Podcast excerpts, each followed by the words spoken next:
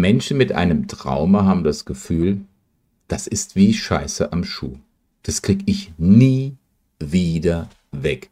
Sie umgehen sämtliche Situationen, die sie an das Trauma, an die schlimmen Erfahrungen erinnern, versuchen allem aus dem Weg zu gehen. Sie meiden alles, sie verändern ihr Leben. Unser Geist versucht alles, um Tatsachen oft zu verstecken und nicht zu entdecken. Unser ach so rationaler Geist. Und deswegen hat zum Beispiel Peter Levine oder Bessel van der Kolk oder Antonio Damasio die Körpertherapie entwickelt, um zu zeigen, es gibt einen Weg aus der Traumatisierung. Willkommen im weiteren Fallbeispiel-Teil aus dem Buch von Peter Levine, Sprache ohne Worte. Wie unser Körper Trauma verarbeitet und uns in die innere Balance zurückführt. Ich möchte dich einladen, Teil 1, die Einleitung und auch Miriam, der vorherige Teil, Teil 1, der Körper erzählt von Schuld und Scham, dir anzuschauen. Die Verlinkung siehst du immer hier oben. Und jetzt gehen wir in den zweiten Teil in Sharon. Es geht um den Lauf zurück ins Leben. Sharon ist die zweite von mehreren. Du siehst hier die Aufzählung, die wir jetzt noch vor uns haben. Aber es geht mir immer um Folgendes. Wenn ich dir aus interpretativ aus diesem Buch jetzt vorlese, von Sharon und ihr Erlebnis vom 11. September 2001, die Rahmenbedingungen einer Traumatherapie. Wie zeigt Peter Levine, dass diese Rahmenbedingungen einem Containing ähnlich in der Kindererziehung wichtig sind, um jemanden aus seiner traumatischen Erfahrung über das Körperwissen wieder herauszuholen. Und was hat das jetzt damit zu tun, wenn ich sage, Sharon, der Lauf zurück ins Leben? Da ist eine Bewegung drin und was hat das damit zu tun, dass ich dadurch von dem Trauma mich entferne? Also komm rein in dieses Video. Das wird spannend, wie Peter Devine und Sharon das Trauma bearbeitet haben.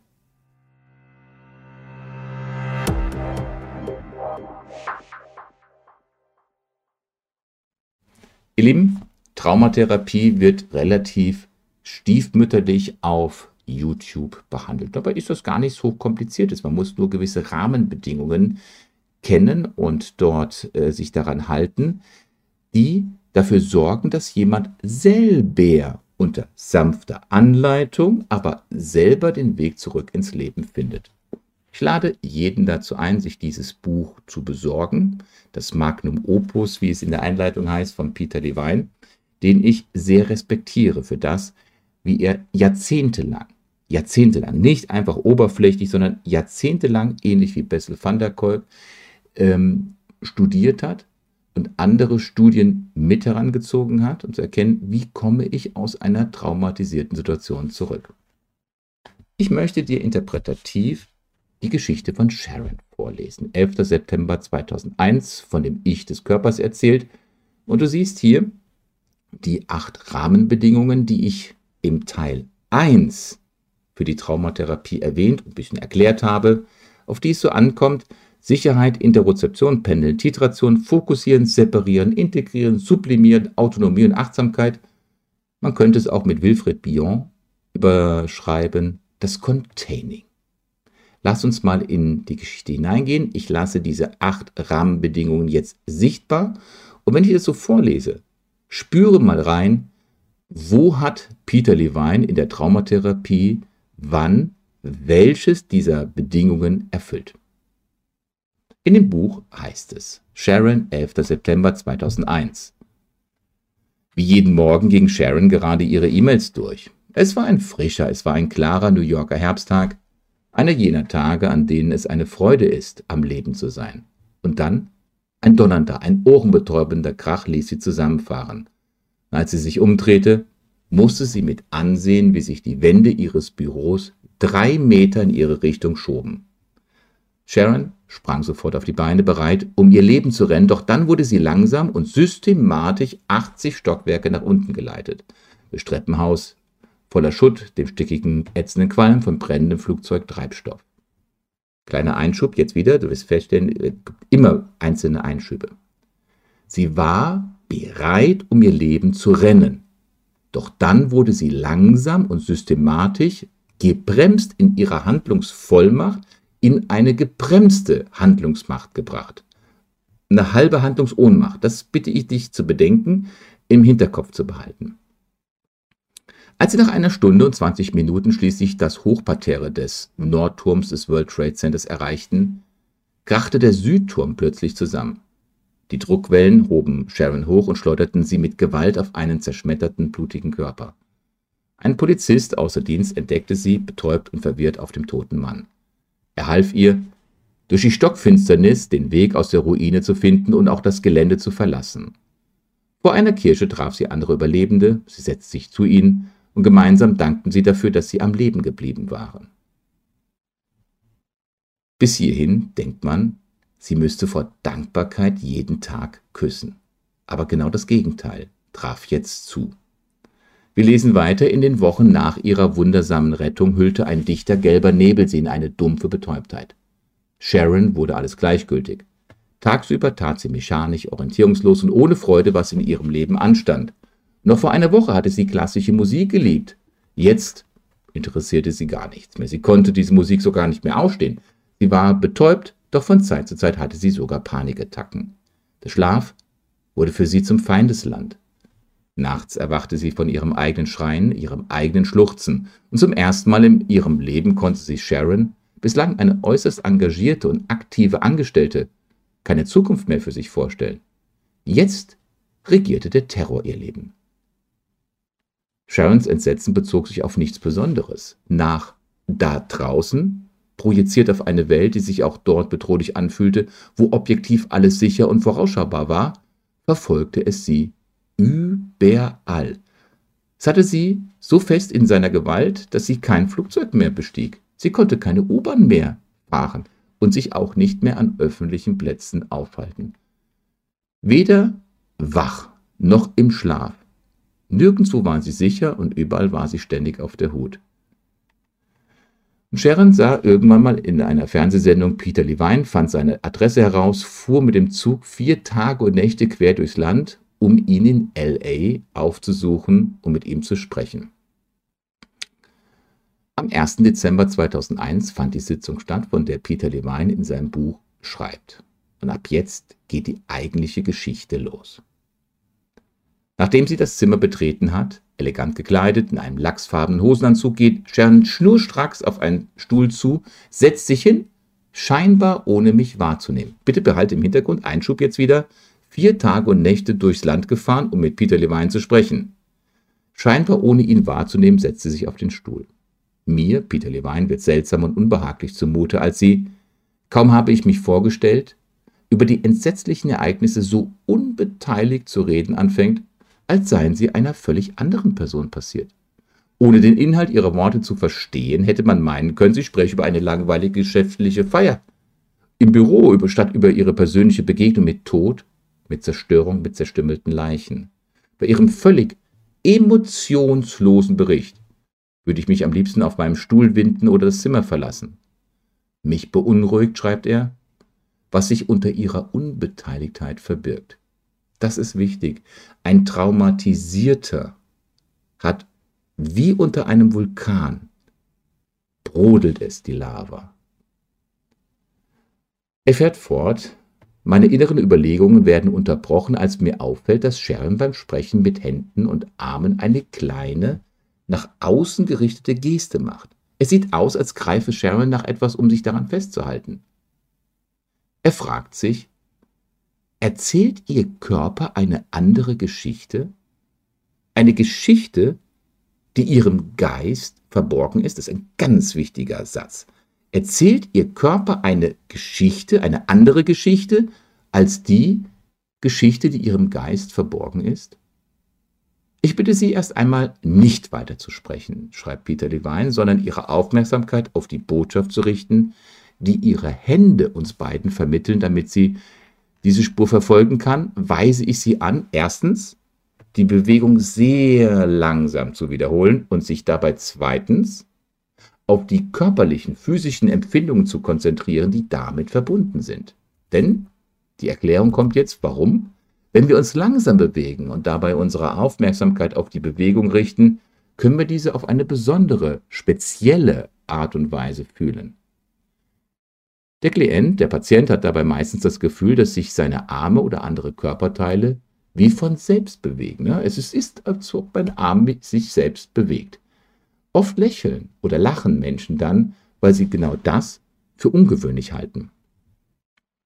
Nachdem sie zuerst verblüfft reagiert, sagt Sharon, diese Geste fühle sich für sie an, als würde sie etwas halten. Wir sind bei Punkt 2, die Interozeption. Nur, dass du das weißt, wo sind wir gerade? Ihre Gehör Körperhaltung verändert sich sichtbar. Gesicht und Schultern sind deutlich weniger angespannt. Ganz unerwartet taucht vor ihrem inneren Auge ein flüchtiges Bild auf. Die tägliche Aussicht über den Hudson River nach Manhattan aus dem Wohnzimmer ihres Apartments. Ihre Geschichte schnell wieder aufgreifend erzählt mir Sharon erregt, wie die schwelenden Rauchwolken, die sie jetzt täglich aus eben diesem Fenster sieht, sie überall verfolgen. Auch der scheußliche, der ätzende Geruch jenes Tages kehrt zurück, so stark, dass ihre Nasenwände brennen. Statt zuzulassen, dass sie den traumatischen Angriff noch einmal durcherlebt, beharre ich auf meine Anweisung, sich jetzt auf die Empfindung zu konzentrieren, die mit ihren Armbewegungen verbunden sind. Bitte schau im Punkt 3, Pendeln und Titration. Das macht Peter Devine jetzt. Statt also, dass sie nochmal in die Retraumatisierung zurückfällt, unterbricht er diese Erinnerung, er lässt es wieder hinauspendeln, damit es nur tröpfchenweise titriert vonstatten geht. Also, statt zuzulassen, dass sie den traumatischen Angriff noch einmal durchlebt, beharre ich auf meine Anweisung, Anweisung, sich auf die Empfindung zu konzentrieren, die mit ihren Armbewegungen verbunden sind. Dabei kommt Sharon spontan das Bild von Booten, die über einen Fluss gleiten, hoch. Das vermittelt ihr ein beruhigendes Gefühl von Zeitlosigkeit, Bewegung, und fließen.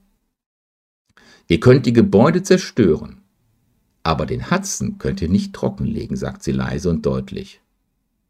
Statt sich wieder den entsetzlichen Einzelheiten des Ereignisses zuzuwenden, beschreibt und fühlt sie, selber überrascht von dieser Wende, wie wunderschön es gewesen sei, sich an diesem makellosen Herbstmorgen auf den Weg zur Arbeit zu machen. Hier sind wir in einer Sublimierung ein Zusatz, eine Veredelung. Wichtig, ne? Sublimierung. Denn dieser Prozess, schreibt Peter Devine, zeigt beispielhaft, wie wir aufblitzende Bilder auf ihren prätraumatischen Zustand erweitern. Denn bis zum auf Augenblick des Flugzeugaufpralls war das ja kein grauenvoller Tag. Es war ein schöner Tag, es war ein perfekter Tag, voll lebendig leuchtender Farben und milder Düfte gewesen. Tief in den Katakomben des Bewusstseins existierten diese sinnlichen Eindrücke immer noch, wurden jedoch von der traumatischen Fixierung überlagert. Deswegen wird das jetzt separiert und wieder integriert, um durch das Bessere sublimiert zu werden. Also der Punkt 5 und 6 in unseren Rahmenbedingungen. Das Schlechte wird von dem Guten separiert und langsam in den gesamten Tag wie ein Puzzlestück wieder integriert. Und damit wird der gesamte Tag nicht mehr schlecht, sondern er wird zu einem besseren veredelt. Es heißt hier, die allmähliche Wiederzusammensetzung der einzelnen Bildausschnitte zum Gesamtspektrum ist ein integraler Bestandteil der Bewältigung eines Traumas. Dass alles nochmal wie ein Puzzle neu zusammengesetzt wird, neu geordnet wird und gezeigt wird, dieser Tag war nicht nur dieser eine grauenvolle Moment, sondern viele weitere Momente des Überlebens und er fing auch schön an. Das ist wirklich wichtig, um ein Trauma zu bearbeiten. Wir lesen weiter. Sharons Körper und die Bilder, die ihr kommen, erzählen eine Geschichte, die zu der mit Worten geschilderten in deutlichem Gegensatz steht. Fast als würden zwei unterschiedliche Personen erzählen. Als sie bei den Bildern vom Hudson River und den dabei verbundenen Körperempfindungen verweilt, wird ihr ein zögerndes Gefühl von Erleichterung bewusst. Sie kann sich jetzt unbelastet erinnern, welche Freude es für sie an jedem Tag war, sich auf den Weg zur Arbeit zu machen. Ihre Gestik ist jetzt stärker und ist jetzt eindeutiger. Durch die kontinuierliche Aufmerksamkeit auf die körperlichen Empfindungen, die mit ihrer Bewegung verbunden sind, vertieft sich das Gefühl von Entspannung. Es löst sogar fast eine spielerische Neugierde aus. während sie mit einem fragenden Lächeln ihre Hände betrachtet. Erst die eine, dann die andere, seufze ich, der Therapeut Peter Levine, erleichtert. Solch eine scheinbar unbedeutende Wahrnehmungsverlagerung hat tiefgreifende Implikationen. Das spielerische Neugier, und das ist jetzt ganz wichtig, weil spielerische Neugierde eines der primären Gegenmittel für Traumen ist. Neugieriges Forschen, Spaß und Trauma können im Nervensystem nicht zusammen gleichzeitig existieren. Neurologisch betrachtet widersprechen sie sich. Habe ich einen neugierigen Menschen vor mir, kann der in dem Moment nicht traumatisiert reagieren. Da sie jetzt die positiven Körpergefühle, die Interesse und Neugierde spürt und zugleich in Kontakt mit den Gefühlen von Entsetzen und Hilflosigkeit bleiben kann, das ist die Integration, ist Sharon etwas möglich, wozu sie vor einigen Minuten im Gespräch noch nicht in der Lage war. Sie kann jetzt einen Schritt zurücktreten. Und die schwierigen, die unangenehmen, die körperlichen Empfindungen und Bilder einfach, einfach in Anführungsstrichen beobachten ohne dass diese sie jetzt überrumpeln, überwältigen. Mit anderen Worten, Sharon kann sie in Schach halten. Denn das duale Bewusstsein, sowohl von Guten als auch von Schlechtem, es bewirkt eine Verlagerung, durch die die Empfindungen so gefühlt werden können, wie sie eigentlich sind. Die Gefühle sind nämlich energiegeladen, lebendig, in der Gegenwart angesiedelt und nicht Fragmente oder Auslöser und Vorboten der Angst oder Hilflosigkeit, die sie in der Vergangenheit erlebt hat. Dieser fühlbare Unterschied zwischen dem damals erlebten Gefühl und dem jetzigen Körpergefühl, diese aktuellen positiven Körpergefühle, macht es jetzt Sharon und allen anderen Traumatisierten möglich, sich die Details des schrecklichen Erlebnisses noch einmal anzuschauen, diese zu verarbeiten, ohne das Entsetzliche noch einmal durchleben zu müssen. Diese Fähigkeit ein traumatisches Erlebnis noch einmal aufzusuchen, ohne es wieder zu erleben, ist für den Prozess von Genesung und Wiedereinlassen, den Peter Devine eine Neuverhandlung nennt, von grundlegender Bedeutung. Jetzt gehen wir ans Separieren und Sublimieren weiter im nächsten Absatz. Menschen müssen die emotionalen und mentalen Assoziationen trennen von den ursprünglichen körperlichen Empfindungen, die sie als Vorzeichen der Katastrophe zu leben, zu erleben gelernt haben, die aber letzten Endes lebendige Empfindungen sind. Und die Wiederherstellung dieser lebendigen Affekte ist für die wirkungsvolle Behandlung von Traumen von zentraler Bedeutung. Das ist das Sublimieren.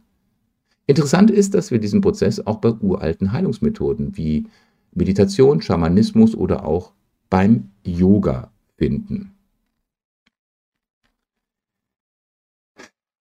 Als das erste Flugzeug, das ist jetzt weiter von Sharons Erinnerung von den 11. September, als das erste Flugzeug nur zehn Stockwerke über ihrem Büro in das Gebäude einschlug, löste die Explosion eine Schockwelle des Entsetzens aus.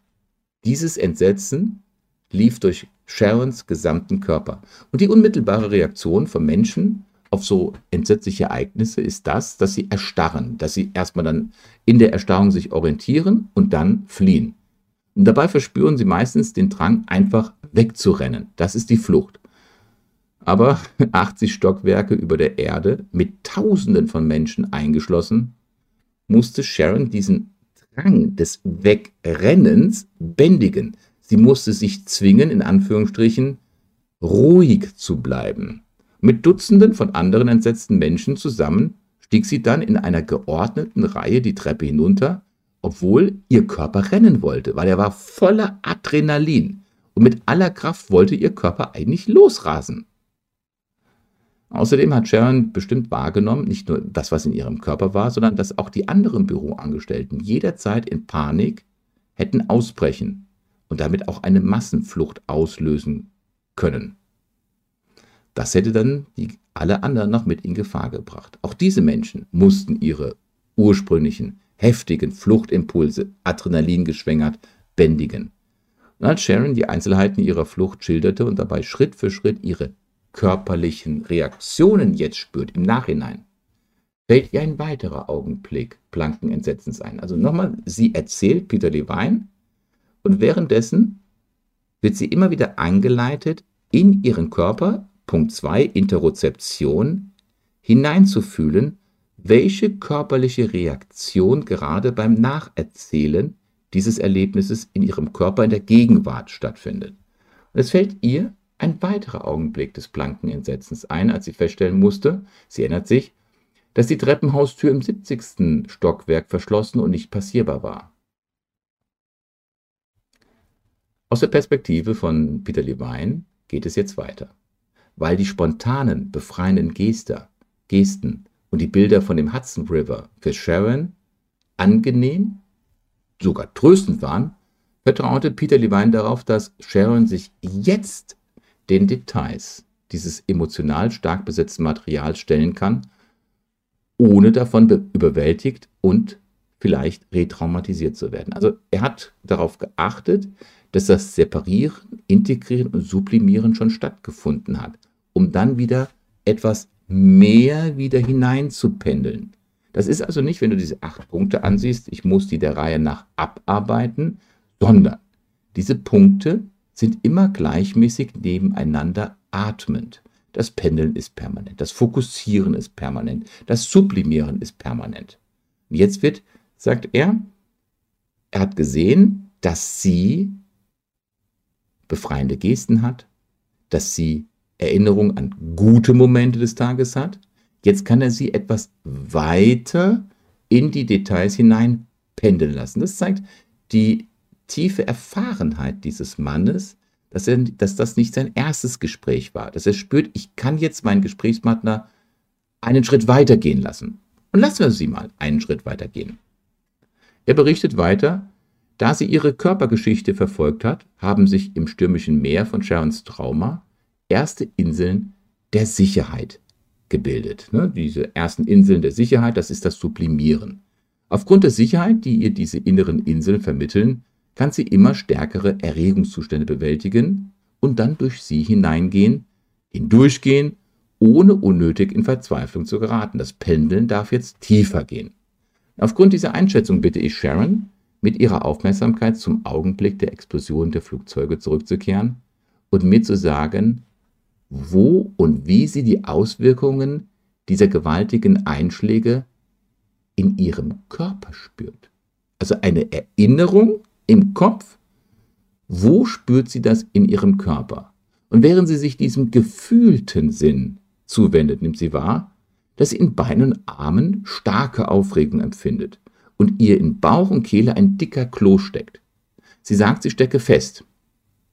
Peter Levine macht sie jetzt mit dem Wu-Ton bekannt, um die Empfindung der Festgefahrenheit aufzulösen und umzuwandeln. Also der Wu-Ton, den habe ich schon mal erklärt in den vorherigen Videos. Es ist ein tiefes ein, ein Vibrieren von der Kehle bis über das Zwerchfell, bis zum letzten äh, Quäntchen Luft in der Lunge. Und mich erinnert das immer, dieses an ein Vibrieren, dieses Vibrieren an ein Schnurren von den Katzen und im Kilohertzbereich oder Herzbereich von 27 bis 44 Hertz, das Schnurren von Katzen ist sogar knochenheilungsförderlich. Also Resonanz, Vibration, Klangschalen, das ist kein Gedöne, das ist wirklich eine Sache, die unsere Natur zur Heilung bereitstellt. Und das Wu hat auch bei der Traumatherapie einen tiefen Sinn. Als sie sich dann mit der Hilfe der Vibration des Wus auf die unangenehmen physischen Empfindungen konzentriert, hat Sharon nicht mehr das Bedürfnis, sie zu verstehen oder zu erklären. Ein wichtiger Punkt. Ich bitte Sie, schreibt Peter Levine, ganz bei Ihren jetzigen Wahrnehmungen zu bleiben, um Sie behutsam davon abzubringen, Ihre Gefühle zu interpretieren, damit die Bedeutung nicht von der mentalen, denkenden Ebene kommt. Denn der Körper Wichtig, wichtig, was jetzt kommt. Der Körper muss zuerst erzählen, was er im Sinn hat, damit in der Gegenwart neue Wahrnehmungen entstehen können.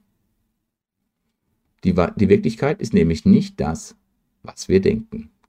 Sharon nimmt sich einen Augenblick Zeit, um ruhig zu reflektieren. Nachdem sie das zwanghafte Bedürfnis, verstehen zu wollen, losgelassen hat, erlebt sie einen plötzlichen Ausbruch von Energie, direkt hier, tief im Bauch. Hat diese Energie eine Farbe? fragt Peter Levine. Ja, rot, tiefes, brennendes Rot wie Feuer. Und obwohl Sharon offensichtlich verblüfft war über diese Intensität der Empfindung, schreckt sie nicht davor zurück. Ihre Erfahrung wandelt sich jetzt zu dem von ihr als solcher wahrgenommenen starken Drang zu rennen, den sie vor allem in Beinen und Armen verspürt. Doch bei dem bloßen Gedanken zu rennen, erstarrt sie wieder. Peter Levine spürt, jetzt, jetzt klemmt sie fest zwischen dem ganz realen und dem notwendigen Wunsch zu flüchten und ihrem unbewussten Geist, für den Fliehen heißt, in die Falle zu geraten. Und das ist genau dasselbe wie damals im Treppenhaus, wo sie ihren heftigen Fluchtimpuls zurückhalten und langsam gehen musste, obwohl sie in tödlicher Gefahr war. Dieses Dilemma verstärkte sich noch durch den Schock, als sie feststellen musste, dass die Tür im 70. Stock verschlossen war. Und als sie schließlich die Hochparterre erreichte, krachte der Südturm zusammen und sie wurde mit Gewalt durch die Luft geschleudert und musste dann noch entsetzt erleben, dass sie halb bewusstlos auf einem toten Körper lag. Der nächste Unterpunkt ist überschrieben mit zwei Gehirne. Was meinte Peter Levine damit mit zwei Gehirnen? Also Sharon steckte fest, weil sie sich zwei völlig verschiedene Zentren ihres Gehirns im Konflikt miteinander befanden. Erstens die ursprünglichen primitiven Selbsterhaltungsbotschaften aus dem Hirnstamm und dem limbischen System forderten sie auf, um ihr Leben zu rennen, während zweitens der frontale Kortex ihr die Botschaft vermittelte, diesen Impuls zu zügeln und sich zurückzuhalten. Also der frontale Kortex sagte ihr, sie solle vernünftig sein, sich ruhig und geordnet verhalten und in der Reihe bleiben. In der Sitzung war es aber ganz entscheidend, dass Sharon die entsetzlich beängstigende Erwartung, in die Falle zu geraten, von den somatischen, biologischen Impulsen trennte, nach Weisung der Überlebensenergie zu handeln und dann auch diese umzusetzen. Um beides zu entkoppeln, du siehst hier das Separieren, Punkt 5, in den Rahmenbedingungen. Um beides zu entkoppeln, bittet Peter Devine Sharon, sich auf die intensive Elektrizität zu konzentrieren, die sie nach eigenen Angaben im Körper gespürt hat, und sich vorzustellen, diese Energie für Situationen zu nutzen, in denen sie früher gerne gelaufen ist. Ihre erste Reaktion auf diesen Vorschlag besteht darin, dass sie sich versteift und sie sagt, das macht mir zu viel Angst. Peter Levine überrascht sie mit der Frage, wo sie denn die Angst jetzt spürt und wie sich diese Angst anfühlt. Entwaffnet platzt Sharon heraus, ich weiß es doch nicht. Oh, in meinem Nacken und in den Schultern, meinem Brustkorb, da fühlt es sich so an, als könnte ich nicht richtig atmen, sagt sie. Meine Beine sind so verspannt, dass ich weiß nicht, sie fühlen sich an, als könnten sie. Als könnten sie was? fragt Peter Levine. Als wollten sie losrennen, erwiderte sie. Nachdem ich sie bestätigt und ihr Mut zugesprochen habe, spürt sie schließlich, was sie empfindet, während sie in ihrem Lieblingspark joggt. Und nach ein paar Minuten sehe ich, wie ihre Beine leicht zittern. Ein wichtiger Punkt.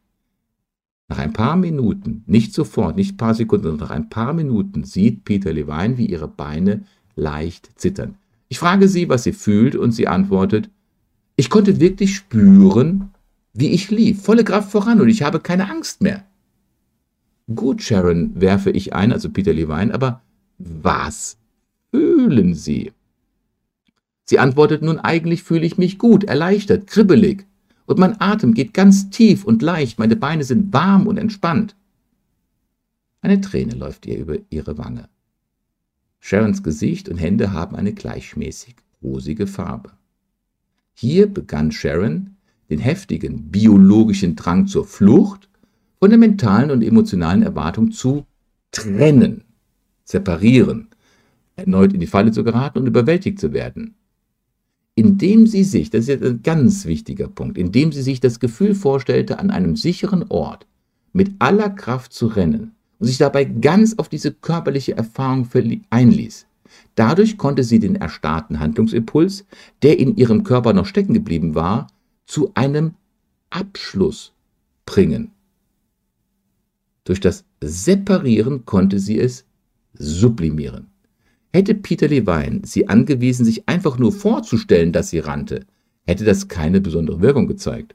Die therapeutische Lösung bestand darin, dass sie sich erstens dem Ort näherte, wo sie in der Falle saß, zweitens mit dem Augenblick des Entsetzens noch einmal in Berührung kam und dann in dem Moment die neue Erfahrung machte, den motorischen Akt zum Abschluss zu bringen. Sie musste sich emotional an diesen Punkt bringen. Das musste langsam herangependelt werden. Und dann, wenn man an diesem Punkt ist, herangependelt ist, dann erst erfolgt die Neuverhandlung.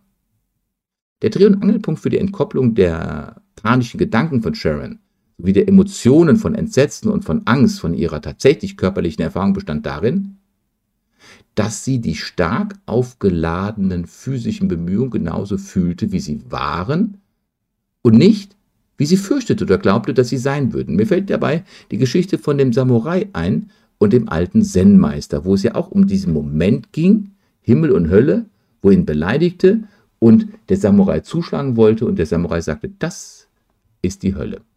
Wenn du ein bisschen näher darüber in Erfahrung bringen möchtest, mein Video, ich verlinke, verlinke es jetzt hier, wie entstehen Emotionen und kann ich Emotionen an ihrem Höhepunkt unterbrechen. In diesem Prozess, der fast zwei Stunden dauerte und in dem Sharon immer wieder Zyklen von sanften Zittern und leichten Schweißausbrüchen durchlief, entwickelte Sharon ganz langsam und allmählich die Fähigkeit, das, was sie fühlte, auszuhalten und zu einem natürlichen Abschluss zu bringen. Peter Levine führt an, dass es genügend empirisches Beweismaterial dafür gibt, dass dieser gelungene Prozess im Gehirn etwas bewirkt, entscheidende Gehirnschaltkreise neu verhandelt und umstellt, damit traumatisierte Menschen wie Sharon statt Angst und Hilflosigkeit zu empfinden, sinnvolles und effektives Handeln erleben können. Auf diese Weise verwandelt sich lebende Angst in fließende, warme Energie. Und die gewaltige Überlebensenergie, aktiviert durch eine Situation auf Leben und Tod. In meiner Einleitung habe ich von einer Frau gesprochen, die ihren Sohn, der unter einem 1,5 Tonnen schweren Wagen begraben war, hochheben konnte. Diese gewaltige Überlebensenergie, aktiviert durch eine Situation auf Leben und Tod, hatte durch Zyklen von zitternder Entladung bei Sharon eine Umgestaltung, eine völlige Umgestaltung, eine Metamorphose durchlaufen und sich in Lebendigkeit und innere Stimmigkeit umgewandelt. Und nachdem sie diese Erleichterung körperlich unmittelbar gespürt hatte, eine Empfindung, die im totalen Gegensatz zum lebenden Entsetzen stand, gewann Sharon ihr Gefühl von Lebendigkeit und eine gefühlte Wirklichkeit zurück, dass sie tatsächlich überlebt hat und dass sie auch eine Zukunft voller Möglichkeiten vor sich hat. Und jetzt hat das Entsetzen keinen Platz mehr. Das Entsetzen ist in der Vergangenheit, wo es auch hingehört. Jetzt kann sie wieder in der U-Bahn fahren und auch ihre Lieblingsmusik für ihr hören. Was sagte Antonio Damasio? Manchmal benutzen wir unseren Geist nicht, um Tatsachen zu entdecken. Manchmal benutzen wir unseren Geist eher, um Tatsachen schlimme Tatsachen zu verstecken, nicht zu entdecken, sondern zu verstecken. Eines der Dinge, die der Schirm mit gutem Erfolg verhüllt, ist der Körper, unser eigener Körper, womit ich das alles meine, schreibt Antonio Damasio, was in, sich in seinem Inneren befindet. Wie ein Schleier, der über die Haut geworfen wird, um dem Schamgefühl, Scham, Schuld und Scham bei Traumaopfern Rechnung zu tragen so entzieht der Schirm dem Geist den Zugriff auf die inneren Zustände des Körpers, die alltäglichen Lebensläufe. Tja, das war die Geschichte von Sharon. Indem sie sich das Gefühl vorstellte, an einem sicheren Ort mit aller Kraft zu rennen, konnte sie den erstarrten Handlungsimpuls, der in ihrem Körper stecken geblieben war, zu einem Abschluss bringen. Das war einer der wichtigen Sätze. Es gab aber noch mehr Sätze. Der Körper muss zuerst erzählen, was er im Sinn hat, damit in der Gegenwart neue Wahrnehmungen entstehen können. Zuerst müssen wir dem Körper zuhören. Der Geist kann vergessen, der Körper jedoch nicht, dankenswerterweise. Das ist ein Zitat von Sigmund Freud. Ich hoffe, es hat dir ein bisschen gefallen. Es konnte dir zeigen, dass Traumatherapie sich nach ganz gewissen Rahmenbedingungen ausrichtet, die aber alle kein Hexenwerk sind. Die, neun, äh, die acht Rahmenbedingungen siehst du hier. Sicherheit, Interozeption, Pendeln, Titration, Fokussieren, Separieren und Integrieren, Sublimieren, Autonomie und Achtsamkeit.